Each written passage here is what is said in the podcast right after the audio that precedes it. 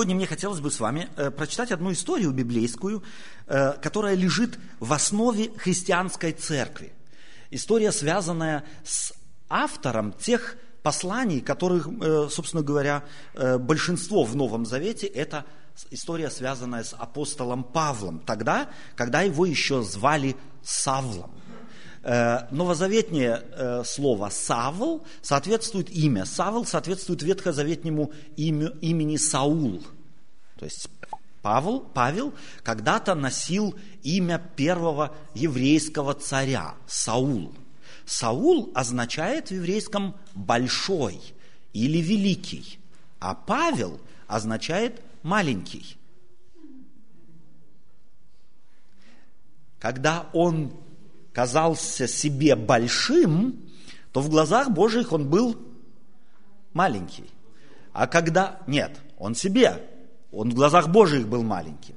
Когда он сам себя унизил, он в глазах Божьих стал великим. Давайте-ка мы прочитаем его историю. Записана она в 9 главе э, Деяния апостолов на 141 странице. Савл же, дыша угрозами и убийством на учеников Господа, пошел к первосвященнику и выпросил у него письма в Дамаск к синагогам, чтобы кого найдет последующих всему учению, то есть Христову учению, и мужчин, и женщин, связав, приводить в Иерусалим. Когда же он шел и приближался к Дамаску, внезапно осиял его свет с неба – он упал на землю и услышал голос, говорящий ему, «Савл, Савл, что ты гонишь меня?» Он сказал, «Кто ты, Господи?»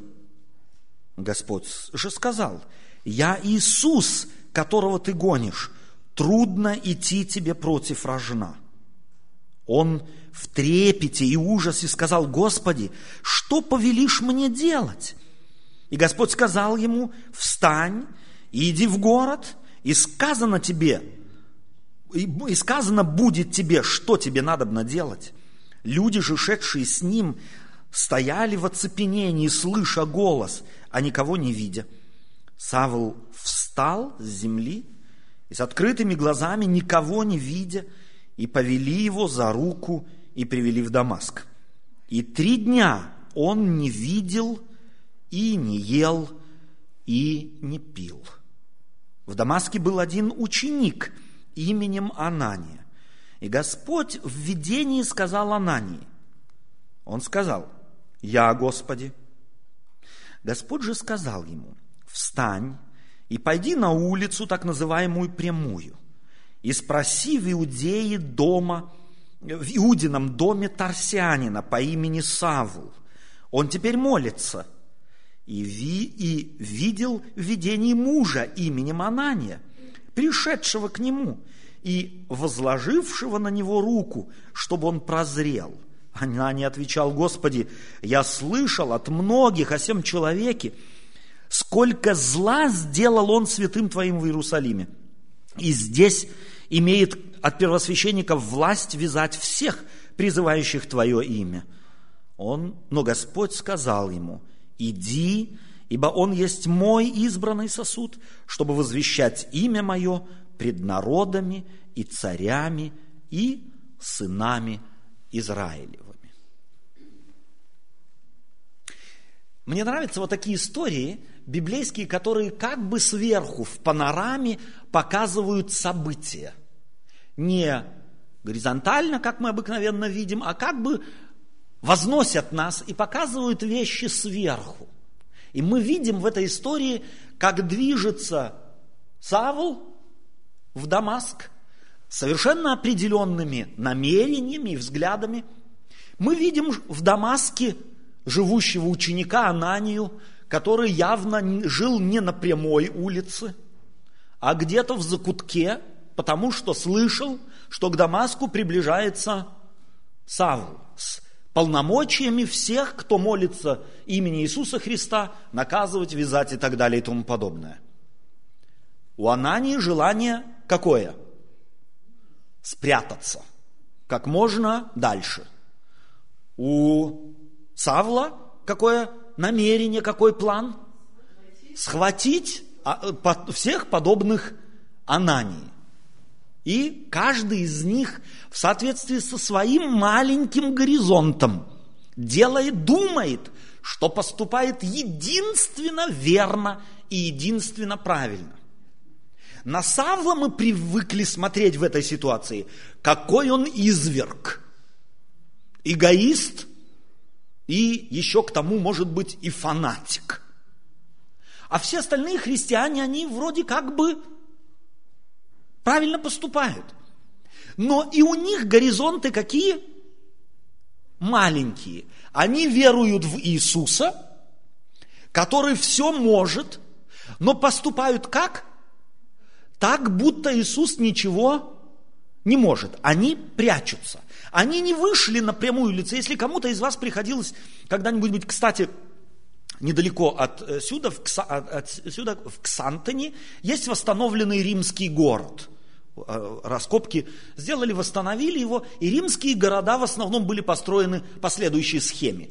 От ворот города, они все были обнесены стенами, от ворот города главная улица шла, а от них шли уже ответвления, переулки и так далее и тому подобное. Главная улица это что-то наподобие сегодня в Германии так называемых фузгениационе. Пешеходка.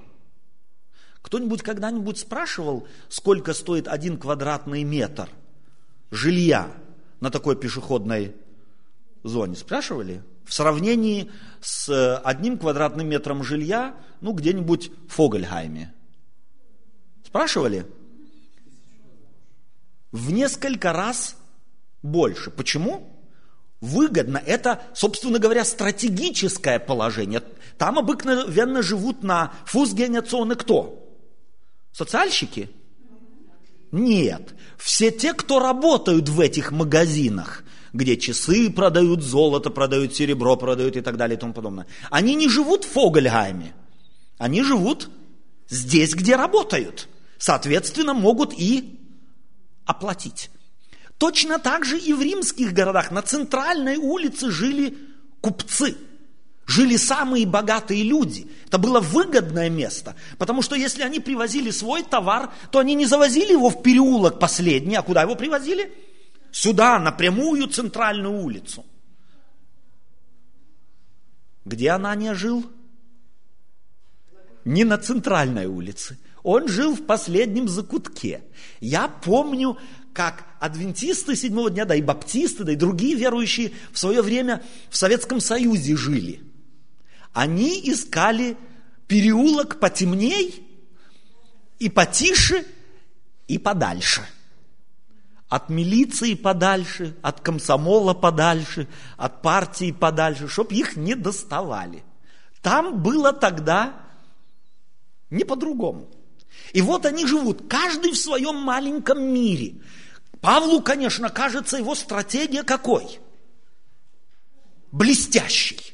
Что он делает это так важно и так нужно, и как он, так сказать, решает этот план своей жизни, цель своей жизни, это единственно правильно и так нужно. Он даже получает, заручается чьими, так сказать, полномочиями полномочиями первосвященника. Это как если бы в Эссене мы пошли бы к бюргомайстеру и сказали бы, даже больше, поехали бы в Берлин и сказали, дай нам полномочия делать, чего мы хотим. Он из Иерусалима получает эти полномочия. В противоположность ему христиане, верующие в Иисуса Христа, тоже думают. Мы слышали о Савле, мы знаем, что он, так сказать, стратегию выработал, где-то хочет нас э, изничтожить, хочет нас арестовать и так далее и тому подобное. Мы должны тоже что-то предпринять. Что они предпринимают? Прячутся. Каждый в соответствии со своей целью, каждый в соответствии со своим горизонтом действует. Какой у них горизонт у каждого? Не дальше своего носа. А Боженька сверху, в кавычках, смотрит и видит, что и то, и другое просто смешно. И что и того нужно остановить, потому что он только дров наломает. А этих нужно вытащить из их закутков и нор. Как он это делает? Интересно, что он Савла не останавливает где-то в Иерусалиме. Слазил с коня и ногу себе сломал. И лежит в гипсе. И с э, христианами в Дамаске тоже не делает какое-то чудо. Он позволяет в начале стратегии и тактики людей развиться, чтобы они в нее вложили кусочек своей души, чтобы они за нее держались. Не просто так отпускали. Почему делает это Бог? Потому что там, где я за что-то держусь, я имею какие-то аргументы в пользу того, что я делаю, или я начинаю напрягать свои мозги. Пусть в ложном направлении. Смотрите, сколько энергии Савл вкладывает для того, чтобы свою, своей цели добиться – ну, сидел бы, получал бы свою пенсию, либо был бы профессором где-то в университете, а у него именно такое образование было. Нет, ему этого недостаточно. Он должен достать тех ненавистных, которыми являются ему бельмом в глазу. Никто его не заставляет, заметьте. Он сам проявляет инициативу. При этом, если вы будете читать в послании к Галатам, он описывает свое состояние. Почему он это делал? Потому что думал, что тем служит Богу. А теперь я вас спрашиваю, можно полагаться на энтузиазм? Можно полагаться на то, что я считаю правильным? Павел – в соответствии с своим пониманием вещей, Бога, что из себя представляет праведность, что из себя представляет мораль, этика, нравственность, действовал в полном соответствии со своими этими представлениями. Но мы, глядя теперь сверху, глазами Божьими на это все, видим, что это была воля чья? Божья. Как Савл жил? Что он делал? Нет, это была воля, воля самого Савла. Так он интерпретировал Библию, так он интерпретировал себя и в соответствии с этим и свое поведение. Но и христиане же тоже, те, которые были в преследуемы, тоже ведь имели свое представление и действовали, как действовали, потому что были убеждены, что это единственная правильная форма поведения их – спрятаться и выждать. Или и не то, ни другое Богу на самом деле не нравится. И он начинает действовать. Он пускает Савла дойти до Дамаска. И в Дамаске поражает его громом и молнией, если можно так сказать. Он возле Дамаска осияет его светом, который, собственно говоря, ослепляет его. Символ того, собственно говоря, что Савл, думая, что он зряч, является слепым. Бог, собственно говоря, дает ему пощупать, почувствовать, что то, что он считает истина, является ложью, не может вести его дальше. Мне нравится, как Бог действует здесь. Он будто чуть-чуть, если можно так сказать, издевается над Савлом. Он дает ему прикоснуться к своей собственной духовной слепоте, ввергшей его в материальную или физическую слепоту. Свалился он с коня, и что начинает делать? Что? Молиться. Он, когда садился на коня, не молился. Когда полномочия у первосвященника требовал, не молился. Как только свалило его, он начинает молиться. Здесь до него доходит, с чего надо вообще начинать. Дорогие друзья, не получается ли у нас так очень часто? Мы делаем синяки, фингалы себе набиваем, молиться начинаем тогда, когда этот фингал уже значительно ощутимый. Семья начинает рушиться, дети нам не повинуются или еще что-нибудь. Тогда мы начинаем искать Бога, тогда мы начинаем просить помолитесь за нас, тогда мы начинаем искать выхода. Ну почему не раньше? Чуть-чуть раньше. Километра три до Дамаска. Не было бы фингалов, не было бы слепоты, не было бы ничего. Не было бы этой, собственно говоря, этого унижения. Не было бы. Вот так мы живем. Не лучше Савла. Мы на Савла смотрим, ну каким нужно быть близоруким? А мы?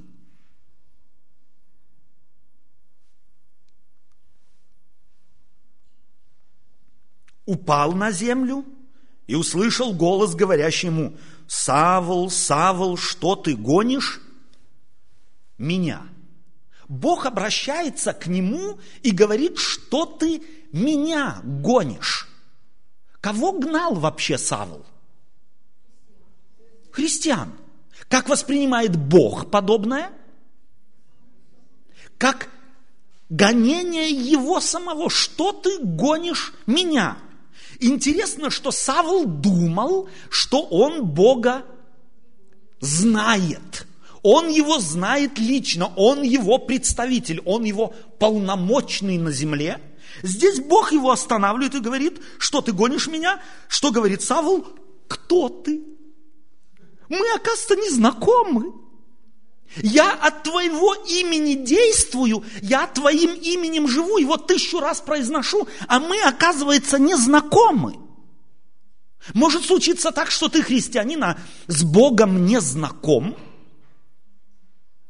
Ты знаешь, может быть, какие-то теории религиозные, знаешь какие-то религиозные традиции, исполняешь их, но с Богом-то ты не знаком. Ты знаком, может быть, с адвентистами, может быть, с несколькими пасторами, с несколькими книжками знаком. Но с Богом нет. Это была катастрофа э, с Савла. Он знал теорию. Я сын Авраама, обрезанный восьмой день. По закону отеческому непорочный. Читайте Галатам, как он себя представляет, как он себя описывает. И если кто может хвалиться, то я первый. Что знал он? Отеческие свои предания. И вот это знание преданий, он думал, что оно является знанием чего? Бога. Произошла подмена. Произошла подмена теории, теорией личности.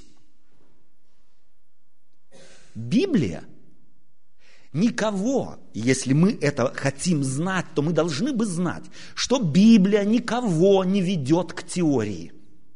Что если были на земле великие учителя, то Иисус Христос был единственным, кто не оставил теории. И никто, не обращаясь к своим последователям, не сказал, выполните все, тогда я приду и посмотрю, как вы экзамен сдадите. Он был единственным, кто говорил, следуй за мной, кто звал к контакту с самим собой, кто не звал следовать и подражать, а кто звал к общению, следуй за мной.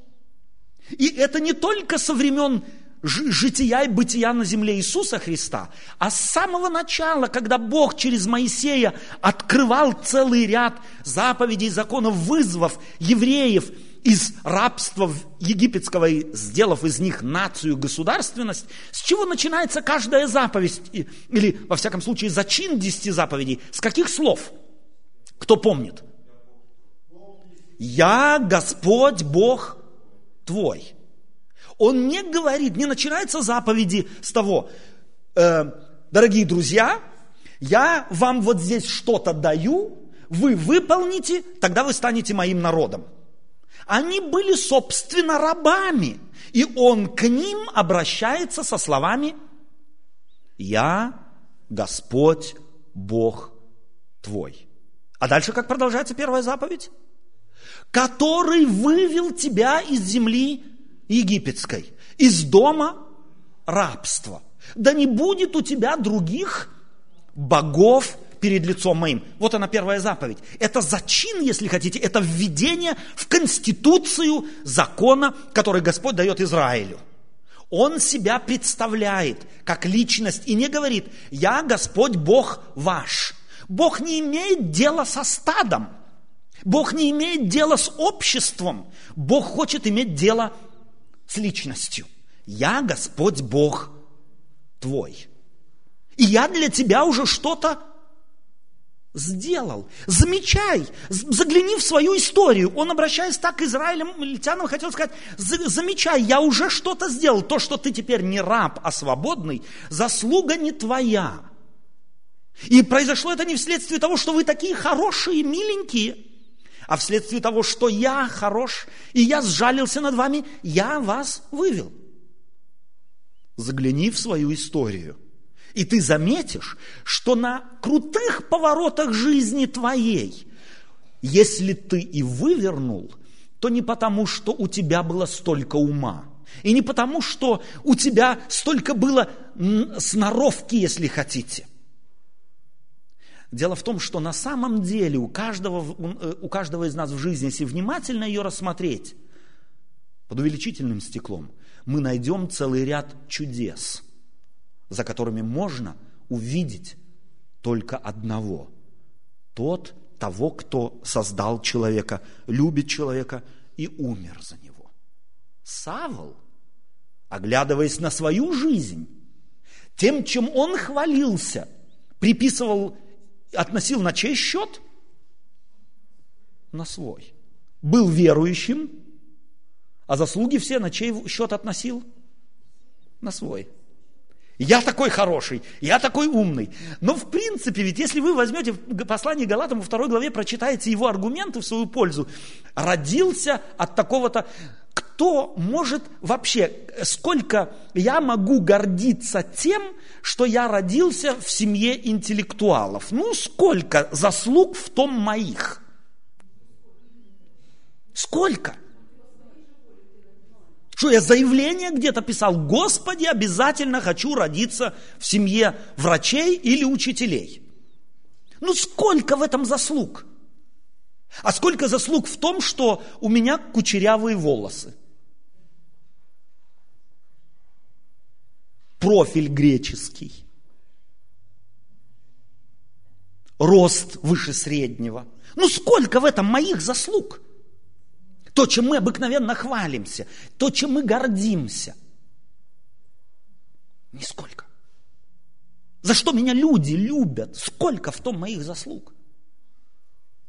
Павел, будучи верующим, всем этим, во что он не вложил нисколько, гордился. И пришлось Богу его остановить. Бог дернул за ручник. И он, будучи непривязанным ремнем безопасности, свалился.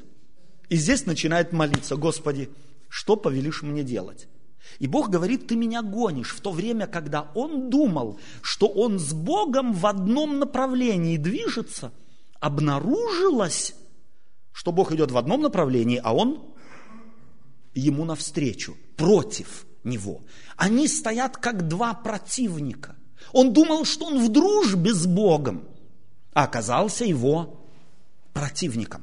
Такое может, дорогие друзья, случиться, что я думаю, что я в дружбе с Богом, но я являюсь его противником. И одним из критериев, самых, самым простым критерием является спроси себя, что для тебя в твоей религии, в твоем христианстве важно.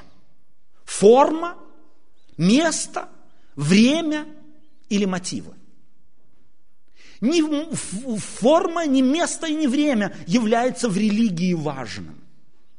Мотив мой.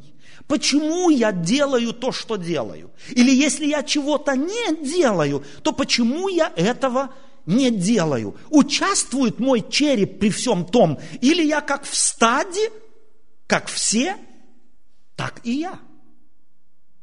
Но может быть еще и другой мотив. Я не в стаде. Стадо идет в одном направлении, а я против этого стада. Не всегда, если хотите, быть белой вороной означает угодить Богу. Потому что есть люди, которые только и хотят одного, чем бы то ни было выделиться. Комплекс неполноценности компенсировать тем, что я постоянно буду обращать на себя внимание. Это тоже не воля Божия. Мотив определяет, хорошее дело, которое я делаю, или плохое. Я люблю употреблять этот простой пример.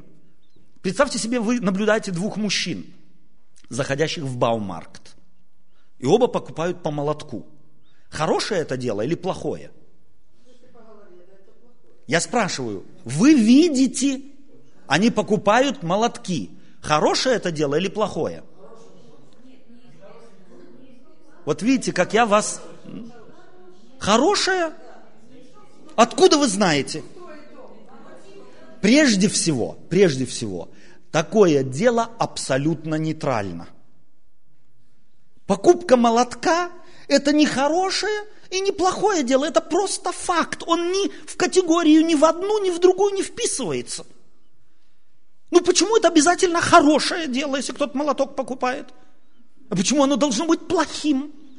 Оно нейтрально. Его нельзя оценить категорией хорошо или плохо. Потому что молоток купить, ну это, ну надо ему молоток, не значит, он покупает его. Это не хорошо и неплохо. Это важно очень заметить. Мы в жизни очень часто поступки характеризуем, исходя из только двух возможностей. Хорошо или плохо. Но есть еще третья, не забывайте. Нейтральная. Серая часть. Не черная и белая, еще и посередине. Есть серая, которую ты не отнесешь ни в одну, ни в другую крайность. Но оно становится либо хорошим, либо плохим, если мы будем посвящены в мотивы этих людей. Если я вам скажу, что один покупает молоток для того, чтобы им пользоваться и ремонтировать дом, то это хорошее дело в сравнении с тем, что другой покупает его для того, чтобы дать своему соседу по голове. Это плохо. Так христианской жизни есть вещи, которые не относятся ни к хорошему, ни к плохому, являются исключительно нейтральной вещью. И только мотив, зная мотив, может помочь мне определить, к какой категории отнести либо то, либо другое. Ехать в Дамаск, как ехал Савл, это плохо? Или это хорошо? Это нейтрально. Абсолютно, это нехорошо. Если я еду в Берлин, это хорошо? Или плохо? Ну, едешь и езжай себе. Совершенно верно. Смотря с какой целью. И вот цель, с которой ехал туда Савл, показывает нам, что его намерение не было добрым. И Богу пришлось его остановить. Бог его намерения рассматривал как какие? Плохие. А он как рассматривал свои намерения? Как хорошие. Верующий человек думает, что он делает угодное Богу. Но ему в голову не придет, что Бог то же самое дело рассматривает и говорит, плохо, Павел, очень плохо, если ты не остановишься, то мне придется тебя остановить. Поэтому бывает в жизни нашей так, что мы думаем, что мы в соответствии с волей Божией живем. Прям такие святые, что нас уже Боженька должен на небушка забрать. А Бог сверху смотрит и кривится. Ему вообще не нравится наша жизнь. И поэтому важно, дорогие друзья, нам быть в общении с Богом, не выучивать наизусть догмы, не выучивать наизусть доктрины, потому что это ни к чему не приведет. Приведет к чему-то, к сдвигу в добром направлении, только общение с Богом, мой диалог с Ним. Этого Савол не сделал. Если бы он серьезно вел бы диалог с Богом до того, как отправился в Дамаск, то этой катастрофы не случилось бы. Богу пришлось вмешаться. Богу пришлось вмешаться, он останавливает Савла и говорит ему, когда тот спрашивает, что повелишь мне делать, то он говорит, Бог говорит ему, что? И шел в Дамаск? Иди в Дамаск но там жди, пока тебе будет сказано, что тебе делать. И пока Бог здесь с одной стороны, одной правой рукой возится с Савлом, другой правой рукой Бога нет левой руки. Оба правые. Он другой правой рукой возится с кем? С адвентистом седьмого дня Ананией, который сидит и трясется. Меня теперь арестуют. Мне нужно спрятаться – И Бог ему показывает что? Видение. И в этом видении он показывает ему кого? Того, кого он боится. Я могу себе представить, что Анания говорит, я спрятался, я думал, он меня не найдет, так он его во сне находит. Бог ему показывает того, кого он боится. И говорит, ты должен к нему пойти. Во Бог. Что он издевается над людьми? Зачем? Потому что только шокируя иногда человека можно вызвать, вытащить его из тех нор, в которых мы спрятали, в которые мы спрятались, в которых мы так себя уютно чувствуем, мы так можем огородить, оправдать нашу позицию, нашу точку зрения, что нам так уютно. Смотрим на себя в зеркало, видим отражение и улыбаемся и счастливы, какие мы хорошие. Но ни тот, ни другой, если их положить на чаши весов, не перевесили друг друга нисколько ни один, ни другой. И Господу как того, так и другого приходится расшатывать, расшевеливать. Анания Господу говорит, в Дамаске был один ученик именем Анания, и Господь в видении сказал ему Анания, он сказал, вот я, Господи, в противоположность Савлу, Анания голос узнал. Не только слышал, но и сразу узнал. Господь же сказал ему, встань и пойди на улицу, так называемую прямую. Это о чем говорит, что где Анания был? На кривой улице. Он вот на такой улице жил где-то там, кто его знает в каком закутке, и Бог его посылает на прямую улицу. Нам нужно, дорогие друзья, внутренне жить, желать жить на прямой, большой улице. Бог для христианства открыл большой путь, а мы из него делаем секту очень часто. Чем отличается секта от той, той церкви, которую Бог хочет видеть? Чем? Можете мне ответить? То, что она непрозрачная совершенно верно. То, что небольшая, не... Анании сколько было? 15 Ананий там было. Один. А Савлов сколько было? В данном случае тоже один. Но и тот, и другой. Савл смотрел на Ананию и говорил, секта, надо изничтожить. Анания же смотрел на Савла и тоже думал, что? Что тоже нужно изничтожить. Когда же Бог его поразит – я могу себе представить, что Савл не, не дождался, он не верил, скорее всего, в второе пришествие Христа и не молился, Господи, Ты, пожалуйста, изничтожь этих христиан. Он решил сам засучить рукава и их уничтожить. Но могу себе представить, как Анания молился, Господи, скорее приди, чтобы такие, как Савл, были изничтожены. Мотивы у обоих одинаковые – только у Савла власти больше. У Анании, если бы у Анании была власть такая, как у Савла, что вы думаете, он с Савлом не боролся бы? Я помню молитвы верующих на моем слуху. Господи, сколько ты можешь терпеть этот ужасный мир? Приди и изничтожь. Скорее приди, потому что мы мучаемся. Убери, не молимся мы так? Если бы нам при такой нашей молитве дали бы власть, полицию, армию и танки, что бы мы делали с теми, о которых мы молимся, чтобы Господь быстрее пришел и их изничтожил? Мы что, Господа ждали бы? Мы бы сами их уму-разуму учили бы. Может быть, не сразу танками пошли бы, но кое-что предприняли бы – И разве не делала это церковь в своей истории? Крестовые походы во имя Господа? Нет.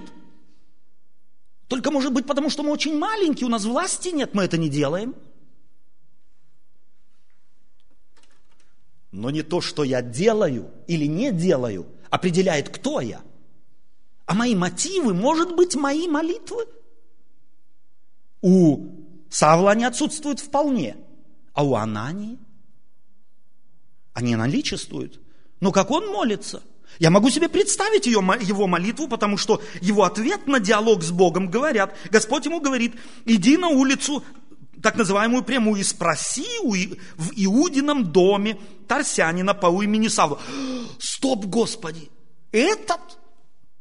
Он теперь говорит ему, Господь молится. И в видении видел мужа именем Анания. То есть тебя он в видении видел, пришедшего к нему и возложившего на него руку, чтобы он прозрел. Анания отвечал, Господи, я слышал от многих о сем человеке, сколько он сделал зла святым твоим в Иерусалиме, и здесь имеет от первосвященников власть всех вязать, призывающих имя Твое. Какой у него? Какую он характеристику Савлу дает? Рад он тому, что Господь ему теперь в видении показывает? Господи, слава тебе, что ты его обратил, этого гонителя ты его обратил. Так он молится, так он разговаривает с Господом. Он вовсе не обрадован.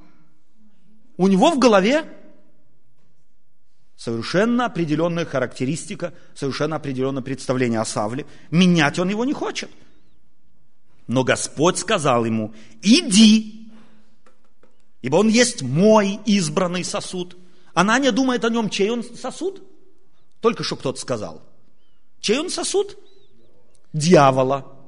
А Господь говорит, мой. Вы чувствуете, что эти два похожи? друг на друга. У Анании представление о Савле, что это бес в него вселился. А в Божьих глазах он кто? Кто в Божьих глазах? Избранный сосуд. У Савла Анания кто в глазах Савла? Секта, которую нужно изничтожить. А в Божьих глазах что ты идешь? Против меня, говорит Бог. Это мое, это не секта, это не уничтожить надо, это хранить надо. Чувствуете, что у того и другого. Мы склонны в Библии на Ананию смотреть как на ангелочка, которого уже вознести надо. Но у него не лучше позиция, чем у Савла. И тем не менее гнушается Бог тем, гнушается Бог другим, Бог не гнушается никем. Вот он Иисус. Мы бы давно встали либо на одну сторону, либо на другую. Мы одному аллилуйя говорили, другого проклинали бы, либо на эту сторону встали и того проклинали бы. А Бог любит и того, и другого. И одного спасает одной рукой, а другого другой рукой спасает. И сводит их нос к носу. Кстати, профессора с учеником. И ученик должен теперь на профессора руки возложить, о нем помолиться, чтобы тот прозрел. Я когда читаю эту историю, улыбка у меня с лица не сходит. Потому что у меня такое впечатление, что Бог иногда смотрит сверху на нас, как мы уперто, собственно говоря, насупленными лицами – кто его знает, чего добиваемся в своей убежденности, что мы правы. А он улыбается в своем добродушии и говорит, Вендель, какой же ты примитивный. Савл, ну какой ты примитивный, при всем своем профессорском звании. Анани, а ты думаешь, что ты верующий? Ну посмотри же, какой ты. Ты о нем как думаешь? Плохой. А он мой. Да еще и избранный сосуд. И я его избрал для того, чтобы не ты, Анания, а именно он. И перед царями, и перед правителями проповедовал обо мне. Представьте себе, Иисус в эту историю не вмешался бы. Представьте себе на секунду, Бог здесь не пошевелил бы пальцем. И Савл арестовал бы Ананию. Они встретились бы. Савл как обвинитель, Анания как заключенный. Что было? Простер бы Анания свои руки и сказал бы, я за тебя хочу помолиться. Может быть, я не знаю. Но убежден в том, что если бы Иисус не вмешался – если бы его добра и духа не было бы там, то этот конфликт закончился бы злом, как на одной, так и на другой стороне. А зла не может, зло не может быть чуть-чуть худшим и чуть-чуть лучшим. Ананиево зло чуть-чуть лучше, чем зло Савла. М-м. Зло остается злом. Чьими бы руками и в каком бы количестве и качестве оно не делалось. Я читаю эту историю и не могу не восторгаться. Не могу не восторгаться, как Бог берет и поднимает нас через выше наших горизонтов и хочет научить одному. Люди, если вам трудно в чем-то разобраться, а чаще всего нам раз, трудно разобраться в самих себе, позвольте мне вас поднять, горизонты расширить. И, может быть, те, кого вы уже давно осудили, и кто его знает, какое клише и клеймо ему на лоб поставили, может быть, вы увидите его моими глазами. Я бы хотел, чтобы после таких историй мы бы хотели видеть людей глазами Божьими. Мы бы хотели подняться над горизонтом наших узких рамок – предвзятых мнений, опытов каких-то наших, но пропускаем их через призму нашего человеческого эгоизма. И чтобы мы людей хотели бы видеть глазами Божиими. Может быть, мы увидим гораздо больше избранных сосудов Божиих, которые в наши рамки не вписываются. Но рамки Божии гораздо больше. В них вписываются и Анания с одной стороны, и Савол с другой стороны.